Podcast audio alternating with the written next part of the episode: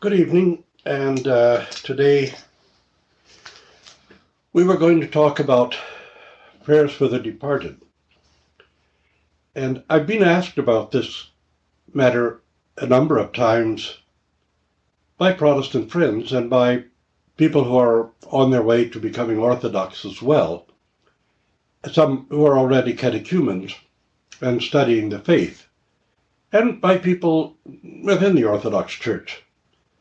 And one of the confusing aspects is that there are three particular superstitions about prayers for the dead that perhaps need to be dealt with. And I would like to read a little bit of a letter that I had from the late Father Michael Pomazanski, uh, the former professor of dogmatic studies at Holy Trinity Seminary in Jordanville, New York, where I also had studied. And he poses the question. Uh, I, I had criticized an article that appeared in a magazine about prayers for the dead. And he posed the question, uh, actually agreeing with my criticism Do the dead need prayers from us? Can the sins of a man be removed by the prayers of other men? We know that the church is, in all its depth, a bond of love, where there is one for all. Christ, therefore, in his body, the church. One must pray for all and all for each. This idea is expressed in our services, especially the prayers of the priest. We pray for those close to us as a duty of love, regardless of whether our brothers or sisters need our prayers or even want them. Much regarding prayer for the dead can appear illogical. We note that the more devout a person was, the more prayers are offered for his repose. The church is, as it were, indifferent to great sinners and apostates. Why is this? And in general, do the dead need our prayers? God himself is merciful and loves mankind. And would he not forgive the dead person without our praying for him?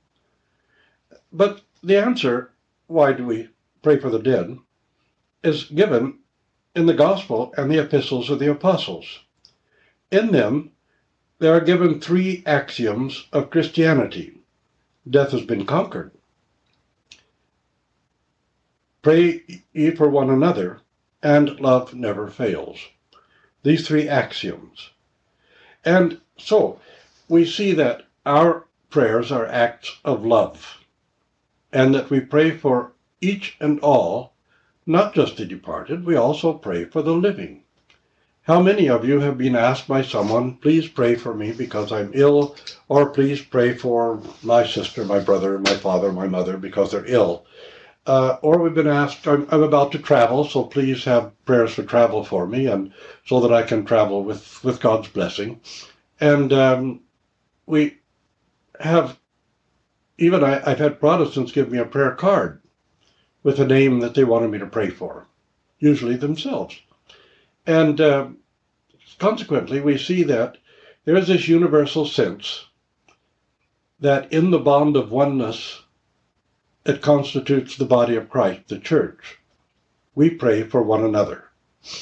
When we pray for those who have departed this life, we are confessing our faith in the victory of Jesus Christ and in the destruction of the power of death by the resurrection of Jesus Christ. So we pray for one another whether we're in this life or already departed from this life, but still alive unto God. And uh, this is really a part of the confession of faith in the victory of Jesus Christ and in the resurrection which is to come. That we are still united in a bond of love, that things that whether things present or whether things to come, whether life or death, or any of these things that Apostle Paul listed, he said, none of these things can separate us from the love of God which is in Christ Jesus. And this is why we offer prayers for people who are not here, the ones we can't see, people in prisons, people who are traveling, people we've been asked to pray for, even if we don't know them, and why we pray for the departed. But we have a, a great deal more to say about it. Um, this book on the commemoration of the dead. It's a short book. It's uh, available from Synaxis Press or from you know the All Saints Monastery. And there's a wonderful letter in it to addressed to me from the late Father Michael Pomazanski, and I think it's very enlightening and revealing. Uh, Father Pomazanski's letter to me will be posted on our website by tomorrow, on, on the home page, the front page of the website, www.orthodoxcanada.org.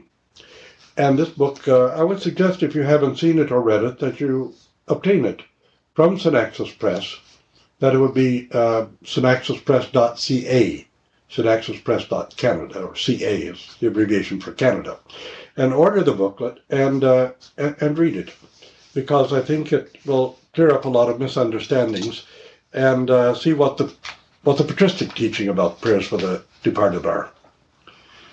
When we think about the divine services that we have, the Pomanas or memorial services for the departed, we remember that in the Orthodox Church we serve on the third day after the repose of a person, and on the ninth day and on the fortieth day. Now, the Holy Fathers have told us, we, we read in the Didascalion of the Twelve Apostles and in the works of St. Simeon of Thessaloniki, we commemorate the departed on the third day as a confession of the third day resurrection of Jesus Christ, by which he conquered the power of death. On the ninth day we serve because the souls are kept with the nine orders of angels, not, of course, able to receive the fullness of the reward without the body. And no one would be then actually in heaven or hell without the body, because no one could receive the fullness of their reward. Indeed, the Holy Fathers tell us a person cannot even be judged, the soul is apart from the body that um, really the so-called partial judgment is simply the soul becoming aware of its condition and state. On the 40th day, St. Simeon tells us, we serve because Christ ascended into heaven, both body and soul, on the fourth day, taking that human body, that human flesh, into the heavenly kingdom together with him, by which it is testified to us that we likewise will rise from the dead and ascend both body and soul together. And so, really, we're confessing the resurrection and the victory of Jesus Christ over the power of death. The words of the prayers that uh, the church has given us uh, cover a lot of territory. For one thing, they remind us that we also will depart this life and we need to prepare ourselves. They also give us comfort and consolation because we're the ones who are weeping and grieving for the departed one.